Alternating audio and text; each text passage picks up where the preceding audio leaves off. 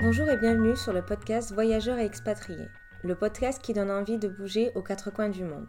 Ici, tu entendras des récits de voyageurs et les aventures d'expatriés qui souhaitent partager leur vécu, avec les avantages et les inconvénients de leur pays de résidence. Ils te partageront même des conseils pour t'aider à te lancer. Alors n'hésite plus et pars à l'aventure.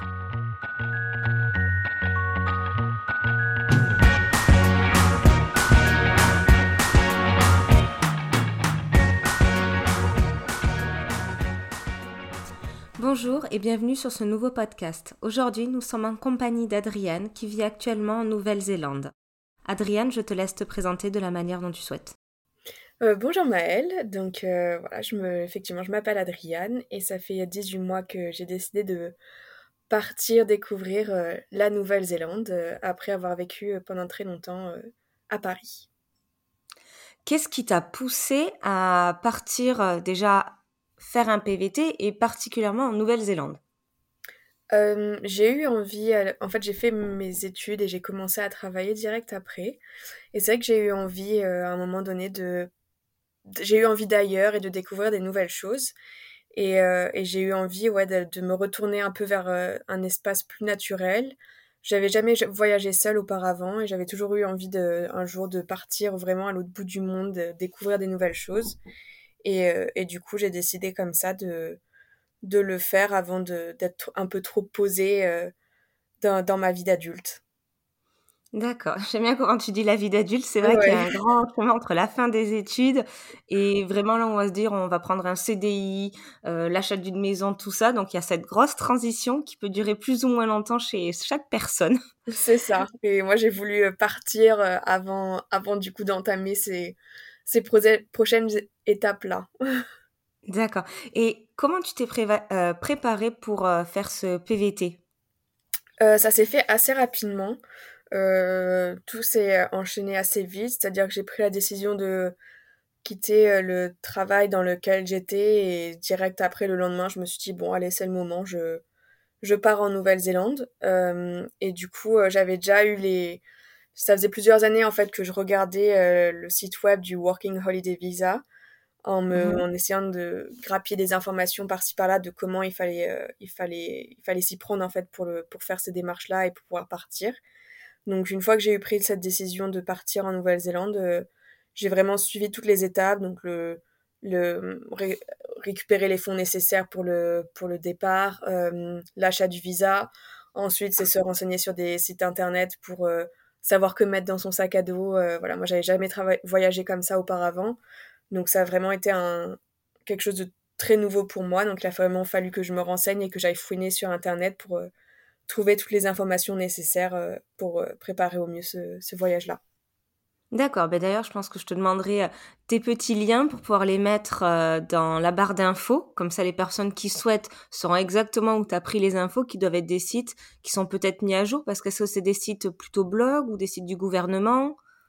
Euh, Non, c'est ni des blogs ni des sites du gouvernement, c'est plutôt des sites qui sont vraiment spécialisés dans, dans le Working Holiday Visa, donc le PVT, programme le Visa Programme Vacances-Travail. Euh, donc c'est des sites qui sont spécialisés, qui sont euh, mis à jour euh, de façon assez régulière en fonction aussi des nouvelles internationales. Donc par exemple là récemment avec le Covid, forcément ils ont mis à jour leur site internet avec bah, toutes les nouvelles régulations, toutes les nouvelles choses dont les PVTistes qui sont actuellement à l'étranger peuvent avoir besoin, dont ceux qui sont qui ont fait leur demande de visa mais qui du coup n'ont pas pu, qui du coup n'ont pas pu partir peuvent avoir besoin également. C'est vraiment voilà, c'est des sites qui sont dédiés à, à, ces, à ce mode de voyage là.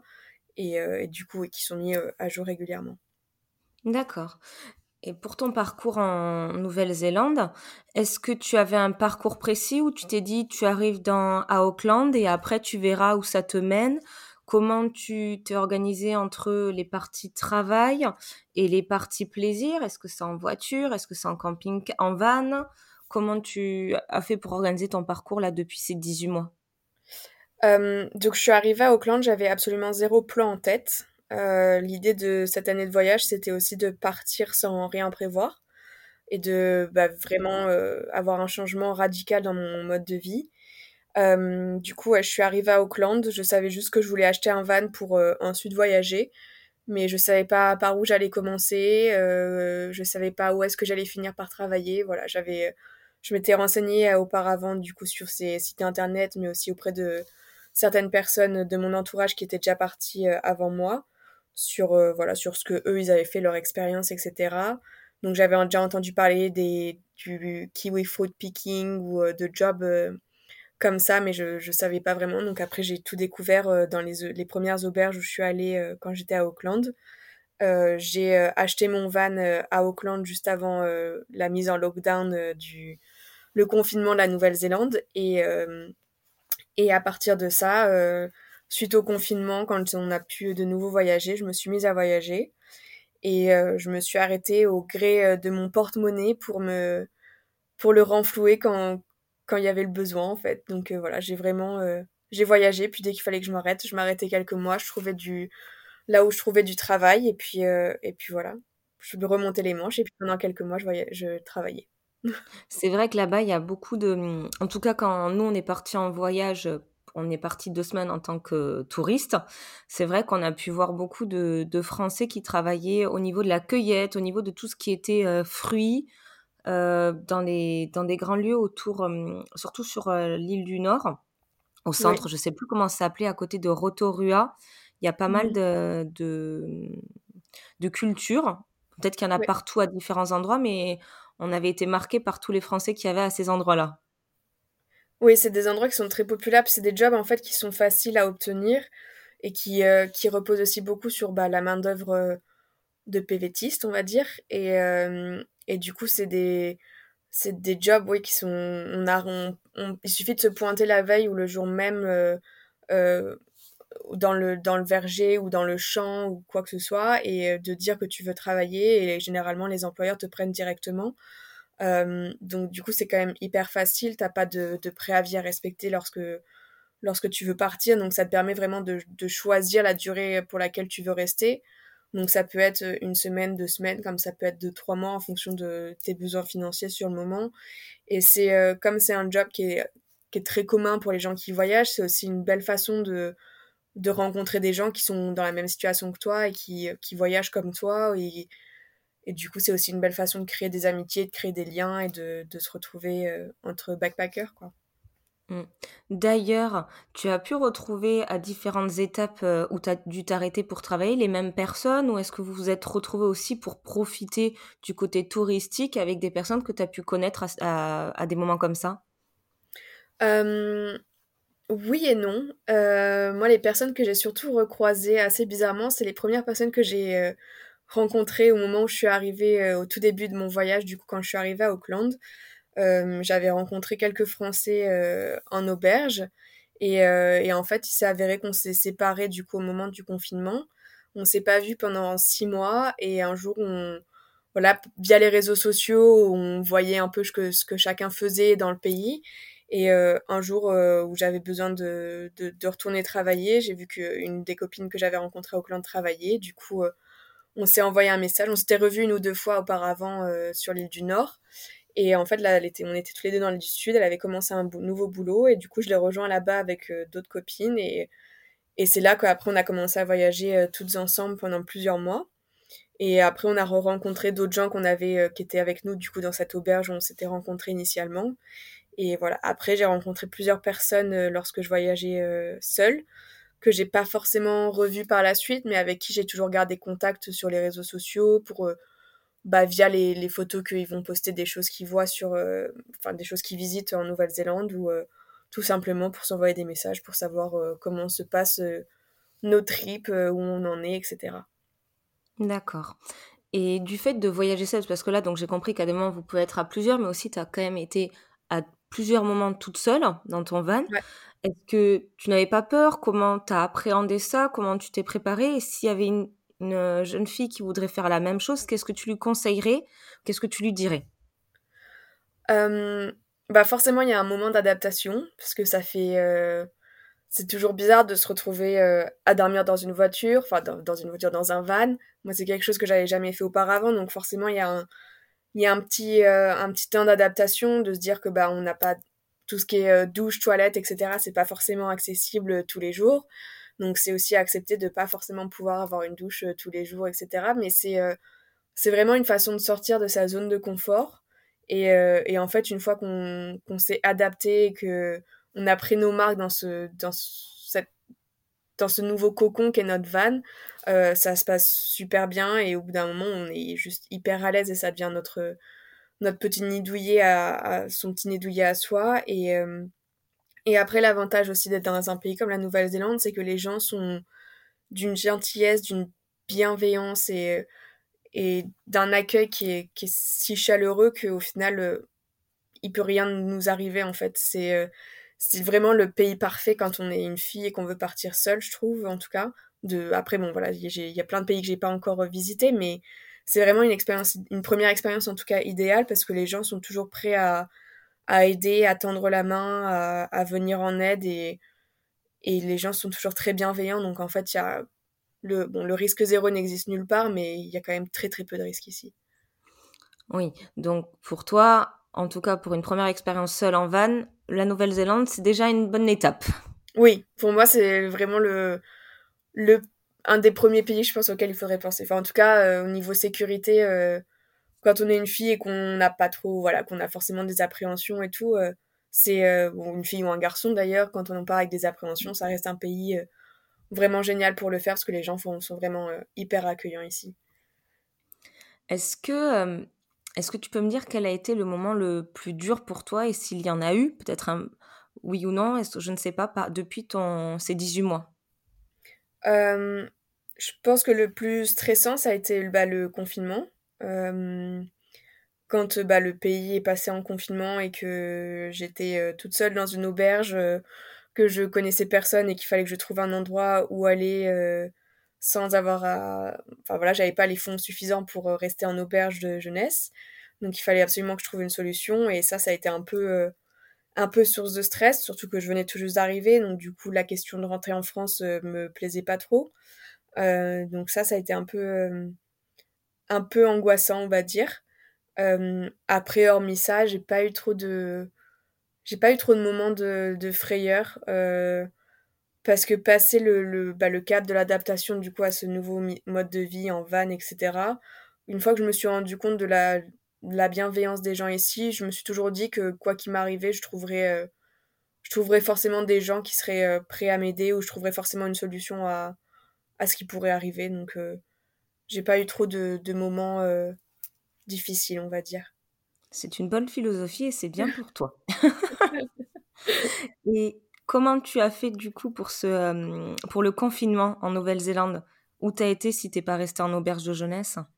Euh, Il se trouve que le, gouvernement français avait mis en place un site internet euh, pour que les Français du coup qui sont expatriés dans le pays puissent contacter bah, les Français qui comme moi venaient d'arriver en backpacker ou sous d'autres visas et qui n'étaient pas encore du tout installés ni préparés à ce genre de situation.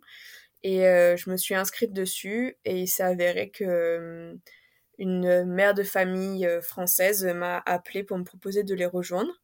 Et du coup, j'ai j'ai pu passer tout le confinement avec elle et sa famille, qui était donc une famille franco-néo-zélandaise. Et, et ça a été une, une superbe aventure au final.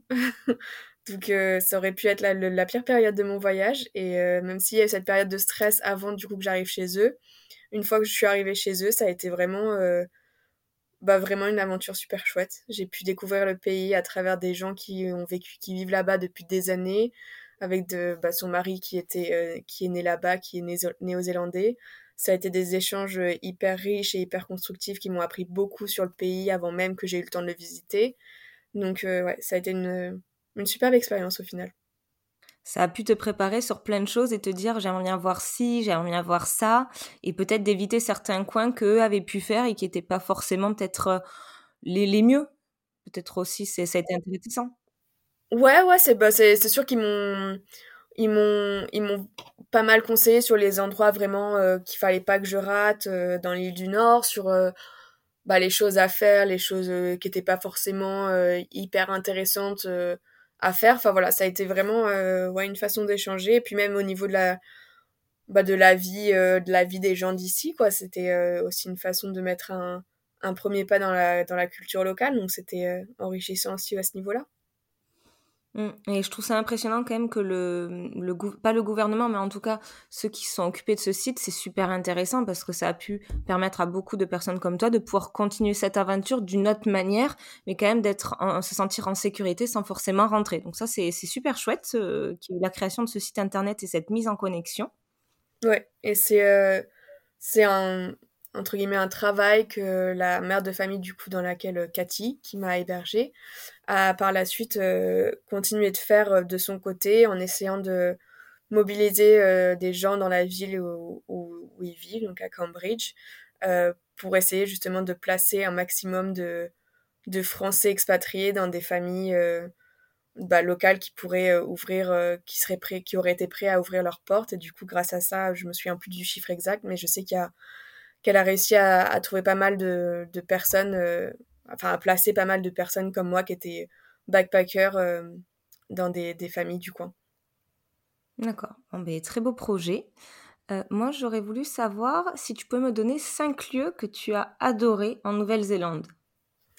Oh, juste cinq Allez, on peut aller jusqu'à 10 si tu en as jusqu'à 10. Euh, non, je pense que les, euh, les plus impressionnants, ça a été euh, les glaciers, donc le Mont Cook, Franz Joseph et Fox Glacière. C'est des lieux qui sont... Parce que moi, c'est la première fois que je me retrouvais face à un glacier, donc forcément, c'est imposant, c'est majestueux, on se rend compte qu'on est tout petit face à la nature. Donc ça, c'est vraiment impressionnant. Après, il y a eu les Milford Sound aussi, qui sont d'une beauté indescriptible. C'est on a l'impression d'être hors du temps quand on arrive là-bas. C'est tout, enfin voilà, c'est absolument magnifique, c'est sublime. C'est les mots manquent un peu pour décrire la beauté des endroits de la Nouvelle-Zélande, je trouve. Euh, après, voilà, il y a plein de l'île du Sud d'une façon générale et absolument euh, merveilleuse. Euh, il y a une diversité au niveau des paysages qui est juste incroyable. Ça peut être la belle Tasman avec des plages de sable doré, un climat hyper euh, ensoleillé, etc. Et ensuite, euh, on va faire quelques kilomètres plus bas et on va se retrouver euh, sur la West Coast avec Franz Joseph et Fox Glacier où il pleut beaucoup. Donc, c'est beaucoup de forêts tropicales qui entourent des glaciers immenses et majestueux. Puis après, il y a les lacs, les, les lacs bleus, lac Tekapo et le lac Pukaki qui sont d'une couleur d'un bleu comme moi je pensais jamais que ça aurait pu exister et que ça aurait pu être créé de façon naturelle et qui sont absolument euh, sublimes. Et euh, juste en dessous de ça, va y avoir euh, les Milford Sound et les Dapford Sound et toutes les sounds qui sont qui nous font sentir tout petits quand on quand on fait les croisières en bateau bah, au cœur des sounds et que et qu'on voit ces énormes ces énormes roches qui sont en plein milieu de bah, de l'eau c'est juste c'est c'est impressionnant ça a l'air, en tout cas, tu me remets beaucoup de souvenirs en tête. de ce qu'on a fait comme parcours. Donc, euh, c'est vrai que c'est pas tout, on peut pas décrire tellement c'était beau et surtout c'est un type de paysage qu'on qu'on ne connaît pas dans les autres pays. C'est assez unique. La végétation, le, la végétation est très unique. Et moi, ce qui m'avait beaucoup impressionné aussi, c'est qu'à des moments, c'était très plat et d'un coup, de suite, la montagne. C'est pas comme nous où c'était, euh, c'était euh, un petit peu avec les dunes, tout ça, et après, on monte vers les montagnes. Là-bas, c'était mmh. plat et de suite les pics après. C'est super impressionnant. Ouais, c'est puis même même les routes des fois quand tu quand tu roules entre les, les énormes montagnes et que tu es sur une route qui est complètement plate, mais pourtant euh, juste à côté de toi, le bord de la route, c'est une montagne qui doit faire je sais pas 2800 mètres de haut ou euh, je sais pas combien de mètres de haut mais donc c'est vraiment tu es au pied de la montagne et tu vois le truc immense et tu te sens juste euh, minuscule quoi. Exactement. Et là, tu me parles beaucoup de l'île du Sud, donc je pense que c'est celle que tu as beaucoup adorée. Et dans le, celle du Nord, est-ce qu'il y a quelques points que tu as aimés, que tu as fait? Oui, il y, a, aussi des choses absolument magnifiques dans l'île du Nord. il y a tout ce qui est le, Northland qui est absolument magnifique avec des plages, avec des plages et de l'eau sublime, toute, toute blanche, de l'eau turquoise qui est, vraiment super jolie. Et après, il y a forcément euh, tout ce qui est les montagnes, donc le, le Tongariro et le, le, Taranaki. En ce moment, je vis à New Plymouth, donc au pied du, du mont Taranaki. Et c'est vraiment une montagne qui est, euh, qui est impressionnante. Je me lasse pas de la regarder, euh, d'autant plus quand elle est légèrement enneigée, c'est absolument magnifique. Donc ouais, dans l'île du Nord, tout ce qui est tout ce qui va de les coins montagneux un peu et, et après plus le côté un peu plus plage aussi que, que j'ai trouvé absolument magnifique. en tout cas, as, je pense que tu as bien profité de ces 18 mois à parcourir, à t'arrêter, à admirer tous ces beaux paysages, parce que quand on parle, on sent que tu, tu as les yeux qui pétillent. oui, ça c'est une expérience unique. oui, je pense. Déjà quand on voyage, donc quand tu as le temps d'y rester, de vraiment voir plusieurs fois et que tu sais que tu n'as pas la montre en main à devoir tout faire, ça, doit être encore mieux. Moi, j'aimerais bien savoir si tu as des personnes qui voudraient vivre un petit peu la même expérience que toi, enfin, dans le même principe avec un PVT, tout ça. Est-ce que tu aurais trois conseils, est-ce que tu pourrais me donner trois conseils que tu leur donnerais? Euh, bah, le premier conseil, ce serait de sauter le pas, parce que ça vaut vraiment le coup. Euh, et de. Ouais, de vraiment, il faut vivre le PVT comme une façon de. Bah, pas de redémarrer sa vie à zéro, mais de. Faut un peu mettre tout ce qu'on a en tête de côté et, euh, et partir en se disant qu'on n'attend rien et que de toute façon, le meilleur peut, peut nous arriver. Donc, essayer de, poser tous les, pas les préjugés, mais toutes les appréhensions qu'on peut avoir et, euh, et, juste se dire, bah allez, j'y vais et, euh, y aller, tout simplement. Et, euh, et puis ne pas s'arrêter aux premières,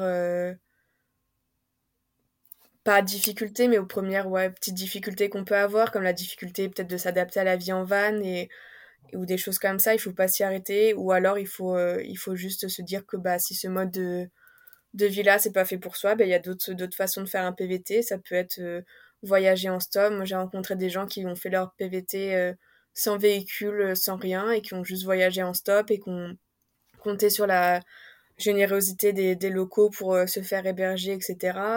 J'ai rencontré des gens qui voyageaient en, en allant juste d'auberge en auberge, donc donc euh, voilà, je pense que c'est. Euh, je saurais pas donner trois conseils, mais je pense que le plus important, c'est. Euh, les deux que je pourrais donner, ce serait vraiment de poser toutes ces appréhensions, sauter le pas et y aller sans, sans rien en attendre en particulier, parce que ce sera la meilleure façon de se laisser surprendre et du coup de vivre l'expérience à fond et, de pas se mettre la pression sur quoi que ce soit. Faut, voilà, faut y aller et le vivre comme on a envie de le vivre.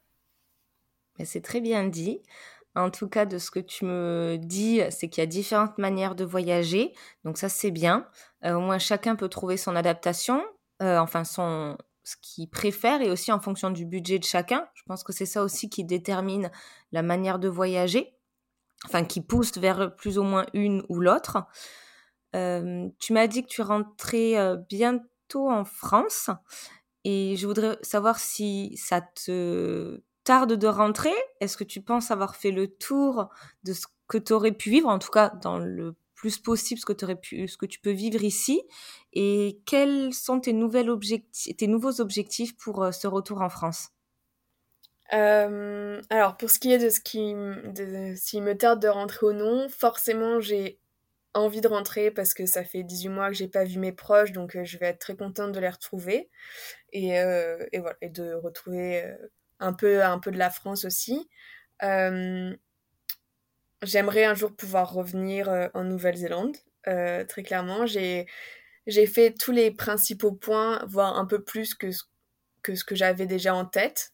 Donc là-dessus, c'est pour ça que je suis déjà très satisfaite de ce que j'ai, j'ai vu et de ce que j'ai pu faire ici. la Nouvelle-Zélande, c'est un pays qui est très riche et qui offre une multitude de choses à voir et des choses merveilleuses à chaque fois. Donc c'est en soi un pays, je pense que même toute une vie ne suffirait pas à entièrement découvrir toutes les pistes de randonnée, enfin toutes les ouais, toutes les pistes de randonnée à faire, euh, toutes les montagnes, tous les recoins qu'il peut y avoir à visiter et qui seraient certainement très surprenants comparé à ce que, ce que moi j'ai pu déjà voir. Euh, donc euh, voilà, c'est pour ça qu'un jour j'aimerais bien, pourquoi pas y retourner. ensuite, pour ce qui est de mes nouveaux projets, j'en ai pas spécialement en tête pour le moment. Euh, je pense que ça viendra euh, sur le tard. Euh, voilà. Je, verrai une fois que je serai de retour en France vers quoi je me dirige. tu te laisses un peu de temps aussi en France de, essayer d'emmagasiner toutes ces belles choses que tu as eues pour faire une transition avant de recommencer rapidement vers autre chose bah, je pense que je vais rester en France un petit bout de temps, reprendre ma carrière dans la communication, etc. et oui, il va clairement falloir un petit temps de redescente, je pense, quand je vais, quand je vais arriver pour les premières normal. semaines. Parce que si on veut vrai, si tu veux vraiment garder et assimiler tout ça, il faut prendre un petit peu de temps. Bon, des fois, ça peut être quelques, quelques jours, voire quelques semaines, mais c'est bien de prendre du temps pour soi, pour ben, c'est un autre mode de fonctionnement parce que, que tu vas reprendre. C'est un ancien, certes, on dit c'est comme le vélo, ça s'oublie pas, mais c'est tirer un trait sur une étape qui m'a paru, enfin, de ce que j'ai l'impression, t'as beaucoup marqué. Donc, euh, il faut prendre le temps de l'assimiler et d'en profiter et, et, après te dire qu'est-ce que je veux faire après, je veux repartir, je veux pas repartir, euh, dans combien de temps? Et t'as raison, il faut suivre, euh, ben, il faut suivre le cours d'eau, comme on dit, et à des moments s'arrêter quand on le souhaite. C'est ça. c'est un peu l'idée du retour, c'est de prendre un peu de temps pour euh, assimiler tout ce qui vient de se passer dans ces 18 derniers mois et ensuite euh, bah, voir, euh, voir où la vie mène. Voilà. Alors moi j'ai la dernière question du podcast parce qu'on a bien fait le tour de ce qu'était ton expérience PVT en Nouvelle-Zélande en plus avec la période du Covid, donc comme quoi c'était réalisable parce qu'il y a des choses qui ont été mises en place. Et toi, comment tu as pu aussi profiter de dès qu'il n'y a plus les périodes de confinement. Donc ça c'est super intéressant. Pour ceux qui souhaitent partir maintenant, ils peuvent voir que c'est possible. Euh, ma dernière question, c'est qu'est-ce que pour toi signifie le mot voyage? Je pense que c'est synonyme de curiosité pour moi. Donc c'est la, ouais, là, ce serait pour moi voyager, c'est avoir la curiosité de découvrir ce qui se passe ailleurs et euh, pas s'arrêter sur euh, sur ce qu'on pense savoir du monde. Et c'est avoir envie de bah, d'aller découvrir par soi-même en fait. Eh bien, merci beaucoup, Adriane. Tu m'as refait voyager euh, de, en 2019 avec tout ça, vu que c'est là où on est parti. Merci beaucoup pour le temps, parce que c'est vrai qu'on a eu, on a mis pris du temps pour se coordonner avec ces technologies, mais on a réussi. Et ce décalage horaire, donc merci beaucoup. Merci à toi. Et je te souhaite une bonne continuation pour la fin de ce périple et tout emmagasiné. Merci.